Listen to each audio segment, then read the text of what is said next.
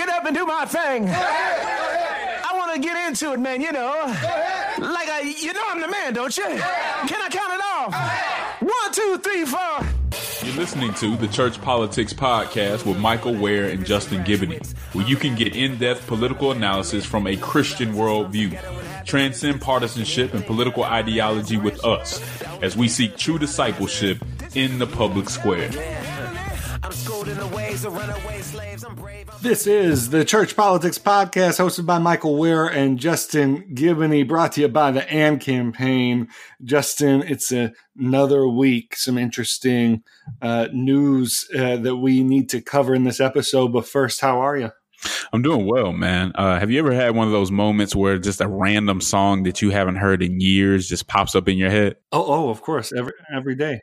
Yeah, I don't know where it came from, but that that that I don't know if you remember that Al Green, everything's gonna be all right, popped up yeah. in my head. So I, have been playing that, getting ready as I prepare for uh this episode, man. But now everything is good. Uh, a lot to talk about, ready to get into it, but no complaints over this way. You know, I, I think the most important thing we need to discuss, you know, between the two of us, and I hope you weren't going to let it go unmentioned. Uh, but I believe you saw my favorite group in the history of groups this past weekend. Did you see Dru Hill in concert?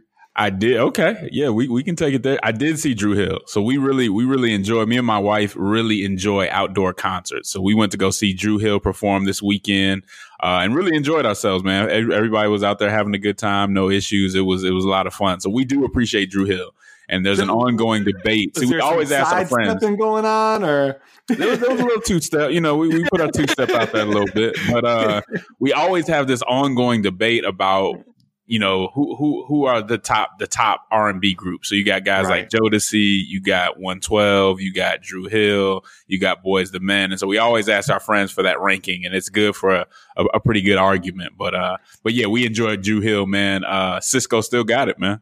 He still yeah, got it. Of course he does. What color was his hair? It looked. I was a little. I was back a little ways, but it looked like he was still with that platinum game, man. It looked like he was yeah, still rock, yeah, rocking right. with that. Yeah, yeah, yeah. Trying to bring back the the golden age. There you uh, go. Uh, you know, he. Uh, I mean, just to I mean, my AOL Instant Messenger screen name was Dru World Order Zero One. I mean, just okay. to, just to like you know, like you know, this wasn't like a okay. flippant thing. Um, yeah, this was this was real. Uh, my one of my favorite stories is um, uh, in middle school. I went to school.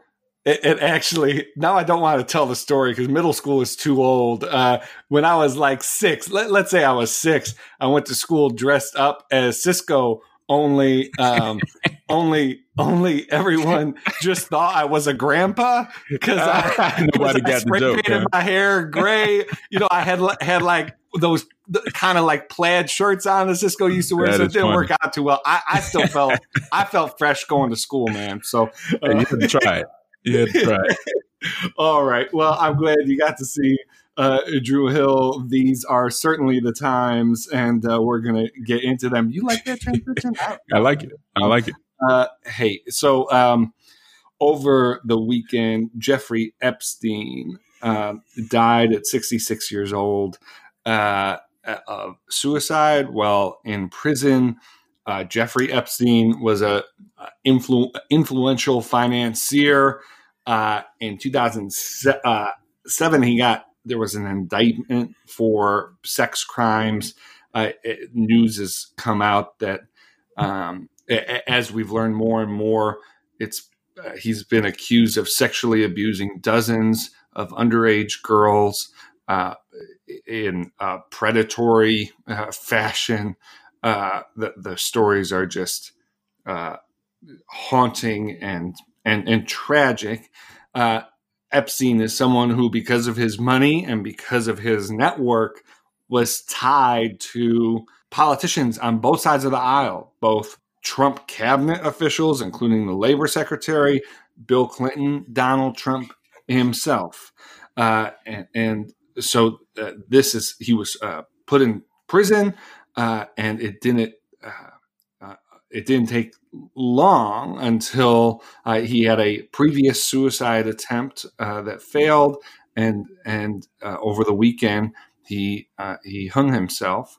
Uh, there there's been a lot of questions. You and I thought about prior to this episode, you know, uh, wanting to be careful about getting too in, too into speculation because sometimes you know those kinds of like conspiracy theories aren't aren't aren't aren't good. They aren't fruitful. Uh, they're they're not based in uh, not based in real real knowledge. They're based in uh, the last Showtime series uh, fo- folks watched. Um, but there's been some interesting writing about uh, about everything that had to happen in order for him to be able to do this. He should have been on suicide watch if he was not. Uh, there should have been eyes on him 24 uh, 7. And it's notable, you know, we were concerned about uh, how much do we talk about conspiracy theories. Well, one person who wasn't concerned uh, was Donald Trump. He's retweeting conspiracy theories uh, from the Oval Office or, you know, from the office of the presidency.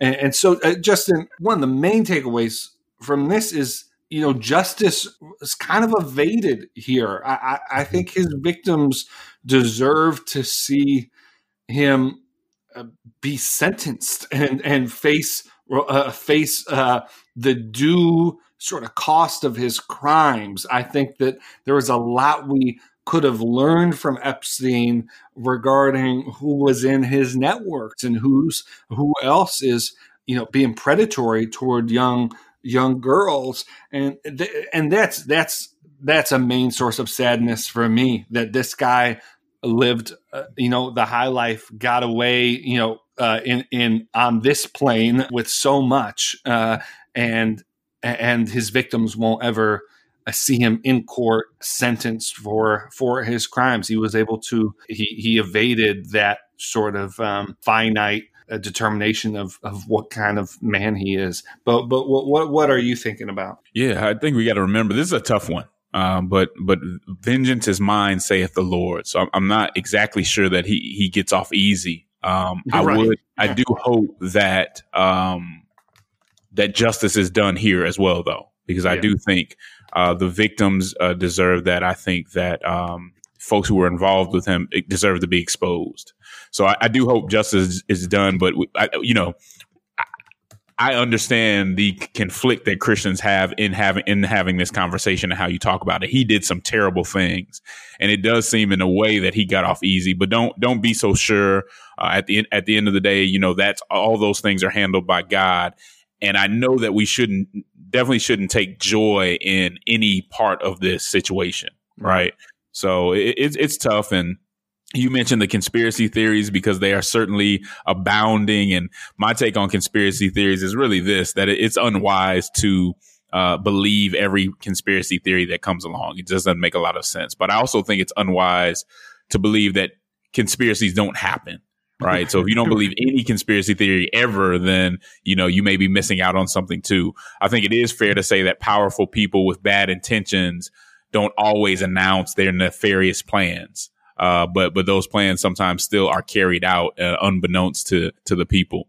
That said, uh, the president of the United States publicly espousing a baseless conspiracy theory against his political opponents is a bad look. Um, but but as you said before, we know that this isn't the first time that he's been involved in conspiracy theories. Just to add a couple, you know, at one point he said uh, Rubio he engaged in a thing that was saying Rubio wasn't eligible to be president. That Muslims celebrated on 9-11, All of these things baseless. Ted Cruz's father uh, was part of the JFK assassination, and he just goes on and on with this. I think right. this one is is somewhat strategic, though, as those were were probably two. I don't know that he believes that the Clintons had anything to do with this, but I think what he does want to do is remind people that Bill Clinton was implicated when it came to Epstein. I think he wants to put that reminder out, if not only to protect himself, right? To say, hey, I'm not the only one that knew this guy that's in pictures with this guy. Right. So I think that's what he's trying to do. And it, it's unfortunate. Uh, I think I'm with you. We, we shouldn't get too deep into the conspiracy theories. Uh, this is a fairly fishy situation. I mean, you, you pointed out this guy had just, you know, he had just attempted suicide on July 23rd. The fact that he would be taken off suicide watch uh, so quickly doesn't make a whole lot of sense. But I'm not, you know, in a position to say exactly what the standard for that is. Uh, right. Uh, at best, it sounds like incompetence. Yeah. Uh, and there was a really good article in the in the New York Times about this. Uh, as you mentioned, th- these guards, even when he was taken off of um, uh, suicide watch, these guards were supposed to be checking on him every 30 minutes, but they didn't do that. Uh, he was supposed to have a cellmate because he would, you know, because he had just gotten off or whatever. They had moved this cellmate elsewhere. So you get all this stuff that, you know, I, am not going to side with conspiracy theories, but it's like, okay, this one doesn't come out of nowhere. It does seem a little, a little weird. But for now, I think we have to depend on the FBI investigation. Right. Uh, exactly uh, this, right. Yeah. Yeah. This, this guy was trafficking underage girls. Uh, and he was hanging out with very powerful men, some of them in public office. And, and as I said before, that needs to come out. People need to hear what was going on. So hopefully there's a way that, that justice can still be served on earth in that regard. Uh, another thing that was problematic, you know, the NYPD was not forcing him to check in regularly as a sex offender, which would, would have been in compliance with a judge's uh, court order. Hmm. Uh, you know, hmm. these are all things that make you say, hmm, was his money playing a role in the way that he was being treated? Uh, but maybe, maybe the best, uh, lesson to take from this or the best thing to think about when we when we're addressing this is that human trafficking is real.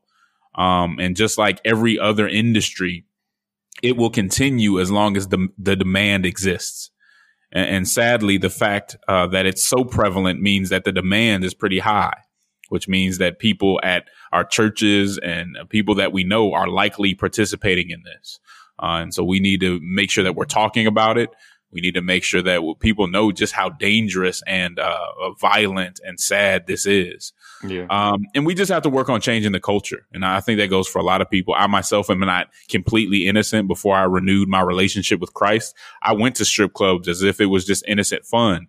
And a lot of brothers we know, you know, still struggle with porn and all those things. And this isn't about condemning you. The AND campaign isn't an organization that goes out to condemn people but you you you do need to realize that all this stuff does tie into the sex trade. So the more right. that you participate in it, you're adding to something that I'm sure you wouldn't want people to know that you're adding to. So just keep that in mind. Yeah, absolutely. All right, we're going to take a break. When we get back, we're going to discuss uh, Hong Kong and the pro- uh, the protests that are taking place there and the government's response. We'll also touch on interesting story that happened uh, over the over the last week regarding a uh, presidential candidate's church visit. Uh, all this and more after the break. This is the Church Politics Podcast.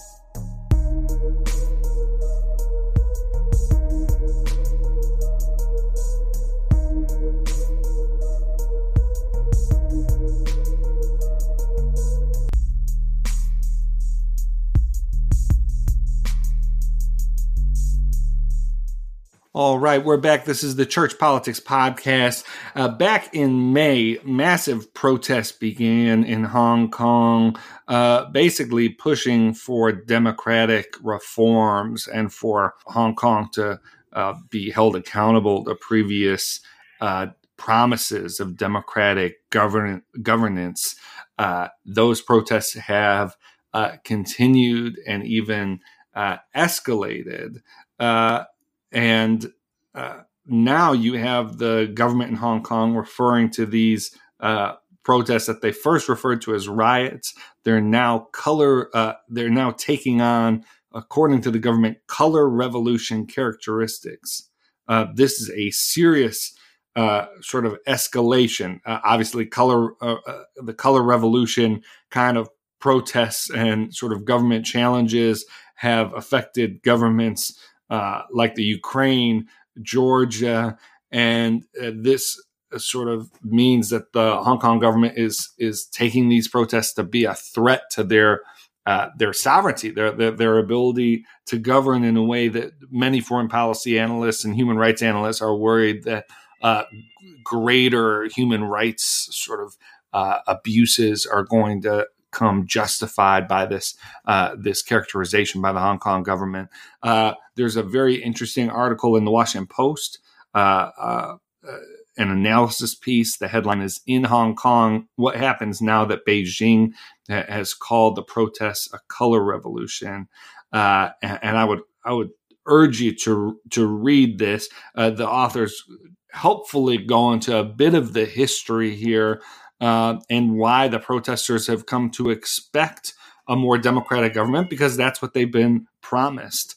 Uh, Justin, we, have spent so much time over the last really the, the few years of this podcast covering these sort of demands for democracy around the world. A lot of times it's it's in the West.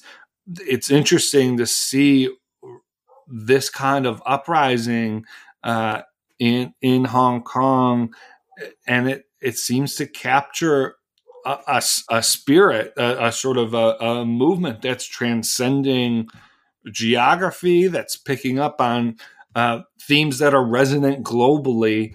Uh, what do you think, and what's your approach to what's happening in Hong Kong? And do you think that uh, that the government there has the capacity to to resolve something like this peacefully? Yeah, that's a that's a big question. I mean, anytime it comes to China, you have to watch the messaging that's coming out. I mean, it's hard to believe anything that that's coming out of there. Uh, just with the way that they deal with information, with the way that they deal with people who are questioning or criticizing them.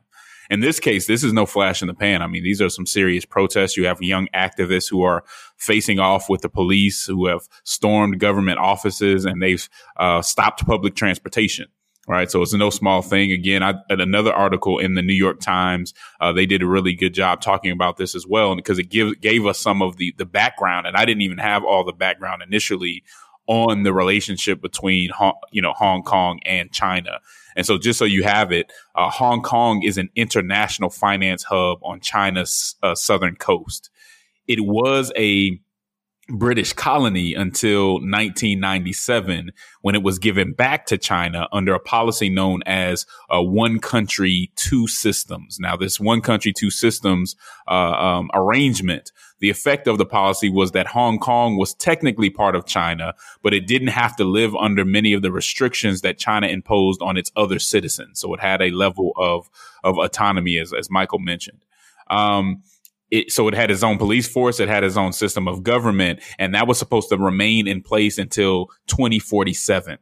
Right now, many people in Hong Kong believe that China is prematurely eroding the mechanisms of Hong Kong's autonomy or their self rule. This shouldn't be a huge surprise to anybody that China would try to intrude uh, on that uh, sovereignty uh, the one of the things that China has done that pretty much gives this away. So this isn't just a conspiracy theory. Uh, there's there's some uh, some uh, foundation to this. Uh, they abducted a Hong Kong bookseller and placed him in solitary confinement for five months. He couldn't speak to his family, couldn't speak to anybody. And what they were trying to do was force him to identify anonymous authors who had written books criticizing China. All right. Now, apparently Hong Kong's local government, and this is very interesting, is full of pro China lawmakers. Yeah. And it, I, I, would guess China would have a hand in that uh, somehow. right, right. Um, they inter- and these pro China lawmakers introduced a bill that would allow people to be that who are accused of crimes uh, to be sent to mainland China. Uh, now, once these uh, protests erupt, erupted based on partially based on this bill, the bill was suspended, but it just shows you all that's going on. And you have a situation where they're saying, yeah, China's saying, yeah, you guys are sovereign. We're going to let this last until 2047. But now we're putting all our people in your local government, right? We're, we're recruiting candidates to represent our outside interests in in your locality. And that and that's caused problems. So a lot of young people say we see what you're doing. We're not going to take it and they're fighting back.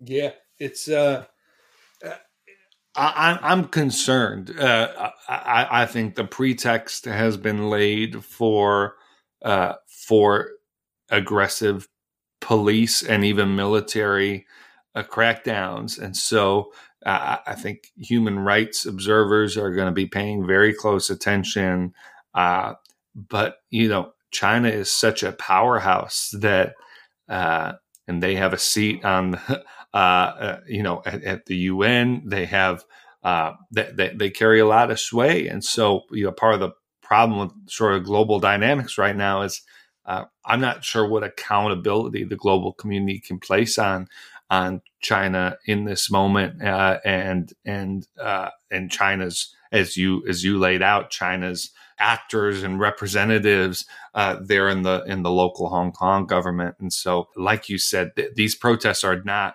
I mean, since May. I mean, it, it's just it's just pretty pr- pretty in- incredible to see this kind of sustained uh, this kind of sustained protest, and and I, I, think that speaks to the depth of of the issues going on here. So. Yeah, just one more thing. I was going to say, you know, the, the international community just needs to show how much they really care about human rights. Right. Uh, uh, the United Nations and others get criticized for not having any teeth. Well, if you have some, this is a moment to, to, to show it because surely there are interests that won't want to do anything to China because China, you know, is, is a big player and China can can um, put some consequences out there. But human rights should be more important. And if the UN and others want to get something done, they need to get something done uh, aside from the political considerations. Yeah. All right. Well, when we get back, we're going to talk about that interesting. Uh, uh, troubling in some ways uh, church uh, dust up that that roiled a, a, bit of the Democratic primary uh, process. Uh, we'll we'll cover all that news for you after the break. This is the Church Politics Podcast.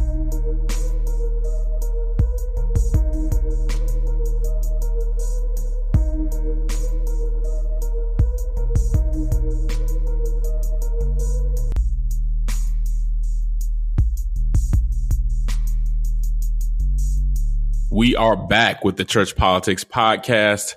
Uh, this will be our final conversation for the day. Some of you might have seen a headline that popped up. I think it was late Friday or maybe even Saturday, highlighting that Senator Kamala Harris and Senator Cory Booker visited a church where the pastor preached homosexuality as a sin. Now, not necessarily when they were there, but that's something that he does preach. The big question here is, why is this news? Uh, it's no secret that the far left is uncomfortable with Christians and churches that espouse conservative or moderate views on issues like abortion and sexual ethics. And I know this personally. Uh, I know this firsthand. Uh, in in 2016, when I was running to be a delegate for the Democratic National Convention, my speech at the delegate election thoughtfully gave voice to those positions. Uh, what I was trying to do was basically asked the party not to exclude more moderate or traditional people from the party. And anybody who's been listening to this podcast or follows the AND campaign knows that we talk about religious exclusion quite a bit. I was trying to speak up for Democrats who were pro-life and who maintained the view of sexuality held by traditional black church parishioners and other biblical and other biblical Christians, along with Muslims, uh, Orthodox Jews, and so on after I gave this speech, I was immediately accosted for my statement, uh, which was made in love and truth. And we have the video. If you'd like to watch it, we'd love to show you that. Uh, a group even tried to have me removed from the Georgia delegation after I won the election by huge margins, uh, trying to say that I was being homophobic. Again, we had videotaped it, and it was very clear that that's not what was going on. No one was being uh, demeaned or anything of that nature. That's not how the AND campaign or I myself operate. Um, and that's just one personal example of of you know the, the what happens when people speak out or speak differently on issues within the party right now. Uh, but let me give you a few other examples if that's what people may need. Uh, I have a good friend named Dr. Jaha Howard. He is a dentist. He's a Howard University graduate, very bright guy. He's a Christian, and he was running for Georgia State Senate. Uh, we also had another friend who's actually been on this podcast, who was Lee Jenkins, uh, who during that same cycle was running for mayor of Roswell, Georgia. And let me tell you, both of these men were smeared and heckled by the far left uh, because of their Christian convictions when it came to abortion and sexuality. And I'm not talking about anything small. I'm talking about mass mailers being sent out, uh, mischaracterizing them and uh, and deriding them. Uh, I'm talking about progressive activists even found some of Pastor Lee's sermons on those subjects and attacked him with those sermons. Uh, would come to panels that he was on and shout him down so he couldn't even speak because of his positions. Uh, Dr. Howard's campaign team quit because they were afraid that they would not be able to find work if they continued working on his campaign, his mailing company. And anybody who knows politics knows how important it is to get your mailers out. His mail company refused to send his mailers out once all this got started. Uh, and we we don't just see this on a local level; we see it on a uh, national level. Um, gospel singer Donnie McClurkin was compelled to withdraw from the 50th anniversary of the March on Washington, which was a commemorative event, uh, because of his views on sexuality. So basically, an event uh, for a movement that was created by Black Christians uh, didn't want a Black Christian to be a part of the event. That's that's pretty interesting. Um, and then lastly, you know, the Democratic, the Democrat who was running for lieutenant governor a few years back in Georgia posted a disclaimer on the front of her website, basically saying that she wasn't afraid to stand up against her own church when it came to issues like abortion and sexuality. I wonder why she thought it was ne- even necessary to take such a dishonorable pos- position against her own church. I give you those examples to demonstrate that the tension between traditional churches and the political left is real, it's strategic, and it is nothing new. Uh, this isn't happening by accident. There's a reason why almost every candidate running for federal office in the Democratic Party takes one particular position on that issue, and nobody else takes an opposite position, even though a lot of their constituents think differently. That does not happen by accident. It happens by design. There is a concerted and not so well hidden progressive effort to marginalize and silence groups with traditional views. Uh, and I've seen it myself. I have a lot of friends that have seen it and it's happening and we need to, uh, we need to address it. Uh, so, so when we see headlines like this popping up, highlighting that Senators Kamala Harris and Senator Cory Booker visited a church where the pastor believed homosexuality was a sin, a lot of church folks got upset when they saw this because the first question you have to ask is, why is this even being made an issue? Why is this a headline? What message is being sent because Democratic candidates have always visited traditional black churches. If they don't connect with that constituency, then they're very simply going to lose. So why is it being highlighted now? And here's the game that's being played. By making it a headline, you automatically imply that the pastor's position is wrong and unacceptable in polite society. But you do something else. You also put the candidates on notice that they better proceed with caution because these kinds of churches are out of line. There's no other reason to highlight it. So the purpose of it, the intent is for these churches to be marginalized, for them to lose influence and for them not to be a part of the process. But that is a, pro- that takes a, a, process to get to that point. If you want to silence them, it's a process to get into it. So if you read some of these articles, the advocacy groups interviewed in the story who who likely created the story because we know how these things work. They were smart enough to admit that there was a practical benefit to visiting those churches and that um, booker and, and harris had been you know very very good to the lgbtq community. Well why is it that they could do that and not really come at those churches uh, so harshly after the headlines were out? Well they could do that because the dog whistle had already been blown right they could equivocate in the actual article because the message had already served its purpose. The pastor was already characterized poorly and the candidates again were put on notice, right? If there wasn't a message being sent, then, then both candidates wouldn't have felt it necessary for them to distance themselves from that pastor, but they distanced themselves for a reason. And that shows you that the, that the purpose of what, why that was being put out there had been served. Now, we always have people when it comes to the AND campaign who just want to focus on Trump. They just want us to criticize Trump. They just want us to criticize uh, conservatives. And when we criticize the left or when we address something that happens on the left, they get upset. But that's what the AND campaign is here to do. We've said over and over that we will critique both sides fairly, not saying that they are equivalent, but we will always critique both sides regardless of what is going on. We're not going to not cr- critique the left because we're afraid that Trump might get reelected. We're here to tell the truth. Um, we're here to, t- to tell it as fairly as we can. Um, and, and, this is, you know, this is similar. So some people came out and said, well, this is so divisive. Why would you bring this up? You're being really divisive. And it's interesting because that's the same thing that people say when folks bring up racism somebody says something about racism and now we're being divisive. But the question is, is a person response, responding to the racism or responding to the intolerance of other beliefs? Is that the person being divisive or is it the person that put that, put it out there in the first place? Definitely something to think about, but this tension between the far left and uh, the tra- traditional church is not something that's going to go away, but it is something that deserves to be addressed because it is a threat to the church. And we've talked about religious exclusion on and on. So I'm going to end my rant right there and, and pass it to you, Michael. What are your thoughts on this issue? Yeah. So, so I, I appreciate that. So much of what you said. Uh, it's, uh, but you know, there's a part of like I'm not mad at the LGBT groups. Uh, like this is their job. I, what what this episode really uh, pulls out from me is the fact that, and we've talked about this on the show, both Senator Harris and Senator Booker in uh, uh, on their uh, committee positions in the Senate have implicated that folks that hold uh, these views shouldn't be allowed uh, to to serve in public office. They shouldn't be allowed to the bench uh, to serve as a judge. They shouldn't be allowed to serve in the Trump administration.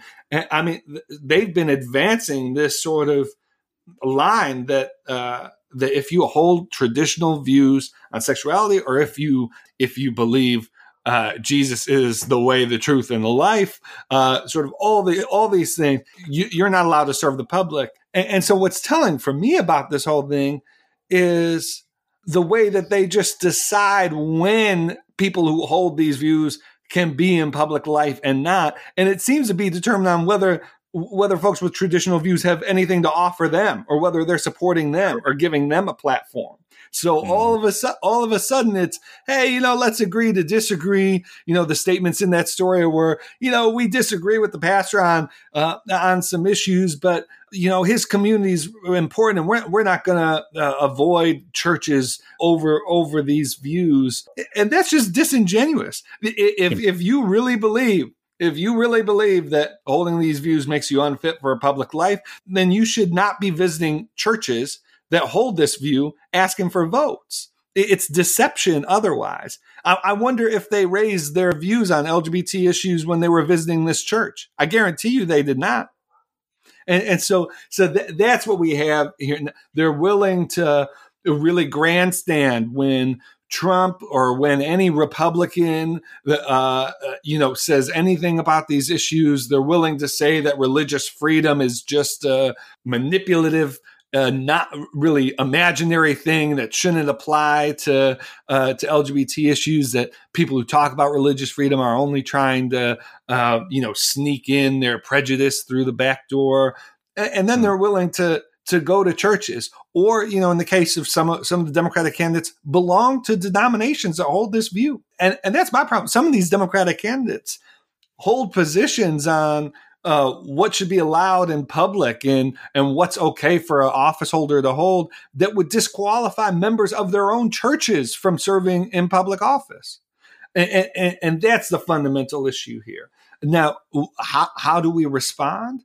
Uh, one one way is don't let these candidates come to your church without asking them what their views on religious freedom are or what their views on pluralism might be. Uh, don't let them come to your church and talk about all the issues that they know uh, you agree on, and then go to the other group down the block and talk about in effect how their policies are going to affect your religious freedom going to affect uh, uh, the, the, the culture and the way that the way that you're viewed in the world. And so uh, it, th- this was a very telling episode for me justin of the fact that you know there's there's a lot of selective reasoning going on.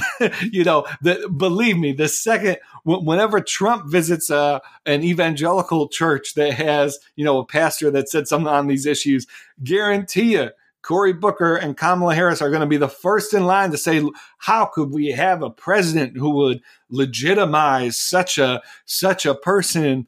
Uh, and yet, when they could get some votes, they're more than happy to uh, to you know let bygones be bygones. Yeah, I mean, I think you hit it on the head. A good question for these candidates it could be to see if they should be allowed in your church is do you think that somebody that upholds the historic Christian sex, sex sexual ex- ethic or promotes it, do you think they should be able to be a judge? Right. If you say no, then why would I have you in my church? If if the people who are in my church who may be qualified, very qualified to sit on the bench. You don't think they should be on the bench just because of the religious beliefs, but you can come up there, you can skin and grin and shake hands when you think you're going to get votes. Yeah. That's problematic. And, you know, a lot of the people from what I'm hearing from our team, a lot of the people were pointing to the fact that the advocacy groups were like, hey, you know, we don't necessarily have a problem with them going to these churches or whatever yeah, they can say that now because they already blew the dog whistle. like, right, are, right, like, are we? Come on now. We we have some analytical skill to say you blew the dog whistle, and of course, when you get to the details of what's being said, you can kind of equivocate because that's what's happening. You're equivocating when you get into the details, but you've already put out there what you needed to put out there. And so let, let's not just act like we can only look at the four corners of the document because we don't do that when it comes to racist dog whistles. Do we say, hey, you can only look at exactly what they said? You can't look at any context. You can't look at any implications. Just look at what exactly they said when they're blowing a racist dog whistle. Of course, we don't do that because we know that context matters. We know that there are implications and they ma- and those things matter. And so we're going to point those out when it come from, when they come from the right. We're going to point them out when they come from the left. We are happy to engage with people in, in a back and forth about that. But if you're waiting for the AND campaign to let go what the, the things that progressives do right or the things that the, the things that progressives do wrong or the things that conservatives do wrong, you're going to be waiting for a long time because that is just not what this organization is about. Yeah. But we support our, we, we're happy that we got a great response to, you know, when we first initially talked about that, we're, we're glad just to get it out there because we're trying to put that information to the body of Christ so that they know what's going on and just keep everybody informed. Yeah. L- let me just add, Justin, you know, the primary is really the time to push this. And I'd argue these kinds of things are being reflected in the polls already. Like people give all kinds of explanations. Well, you know, why why isn't uh, why isn't Harris and Booker why why aren't they doing better in South Carolina? Well, part of the reason, like people have watched them. People watch them use their committee positions to berate uh, uh, Trump appointees not on their policy views, but on their religious beliefs.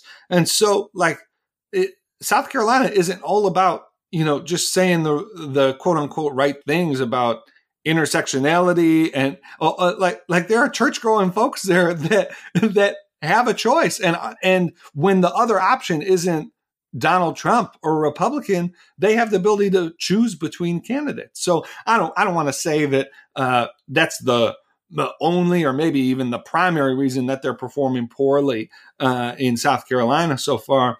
But I think it's a major blind spot in sort of Democratic strategists perspective on these things uh, to, to to to miss the fact that uh, that, that that faith matters uh, across the country, but in South Carolina in particular. That's why we saw Cory Booker last week at Mother Emanuel giving a giving a talk on uh, on uh, gun violence and uh, around the anniversary of the, the, massacre there. That's why we've seen a, whole array of candidates in South Carolina barnstorming churches already, and we're only going to see that pick up. But again, like voters have the opportunity and the right, especially in a Democratic primary where uh, where you know a lot of the candidates holds very similar positions on criminal justice reform, very similar positions on healthcare, education. Uh, press them a little bit on on these issues and see if there could be any distinctions made uh, uh, in this field of twenty whatever uh, candidates. Uh, now, now's the time. Now's the time to do it. That is an excellent point. Even if you are a Christian Democrat, because we have folks both sides who listen to this show you should realize that the primary is the exactly the time to have this conversation right? So if you want to protect your political interests that's great. But these this is a time when you ask those questions. I'm glad you made that point michael because that that is so true. And i think what you see here when people have criticism for this or they get really upset about this is just an oversimplified view of politics right, right? It, it's this trump bad democrats good and that's just it's, it's just not that simple. So we can disagree with everything that Trump does. That doesn't mean that there aren't opponents and enemies within your own party. And if yeah. you're not able to identify your opponents and your enemies or people who just disagree with you right. within your party and, uh, and understand that they they have an agenda too, then you you need to step it up a little bit because as, as I say over and over again, this is not checkers, this is chess. And so if you're going to play chess, you need to play chess in a primary and point out things that are wrong. This headline shouldn't even have been a headline. This article should have never even been because there was no reason to make this point about this pastor and to put this pastor through all this. Yeah. But they did it to send a message. So just make sure we're understanding that uh, politics is a little more complicated than sometimes we would we would like to think because we just want to uh, say one side is good and one side is bad, and don't get chumped because you don't want to realize how sophisticated and, and how um, uh, complicated this can really be. Yeah, don't get chumped. That, that we might title the episode uh, that, that, way. Uh, well, Justin, it's been great uh, talking with you uh, this this week. You know, as I've said before, and you know, I think this is tied to to that story. You know, August is just infamously a time for you know uh, stories that kind of come out of left field uh, because people are on vacation journalists are looking for things to write and uh, we'll you know i think the the coverage of biden's you know quote unquote gaffes over the weekend are, are another good example of that. Well, august is going to be a very tumultuous uh, month uh, when it comes to our politics generally and to the presidential campaign. We've talked about august you know, going back to our first year of doing this podcast, uh, when it was health healthcare debates in town halls and uh, and, and major protests uh, against Republican uh, attempts at repeal, and so you know, it, it uh, this month is is going to have a lot of fodder, and we're going to cover it all for you here at the Church Politics Podcast. As always, would encourage you to leave a review for us on iTunes. We love hearing from you. It's so great uh, reading the comments and the words of support there, and also on Twitter. Justin and I are both on Twitter, and you could follow the AND campaign as well. Justin, any any closing thoughts? Yeah, I would just say if you're one of those Christians who can stomach both sides being being critiqued, then I would ask you to spread this to your churches, spread it to the people that you know. We will continue to talk about social justice and moral order. Uh, we know that everybody won't like it, but if you spread the word, we can get more people who are thinking this same way because a lot of Christians are already thinking it. We're just trying to put language and an organization behind it. Uh, thanks for joining us. We will see y'all next week. I'm schooled in the ways of runaway slaves. I'm brave, I'm unchained, I'm Frederick Douglass with a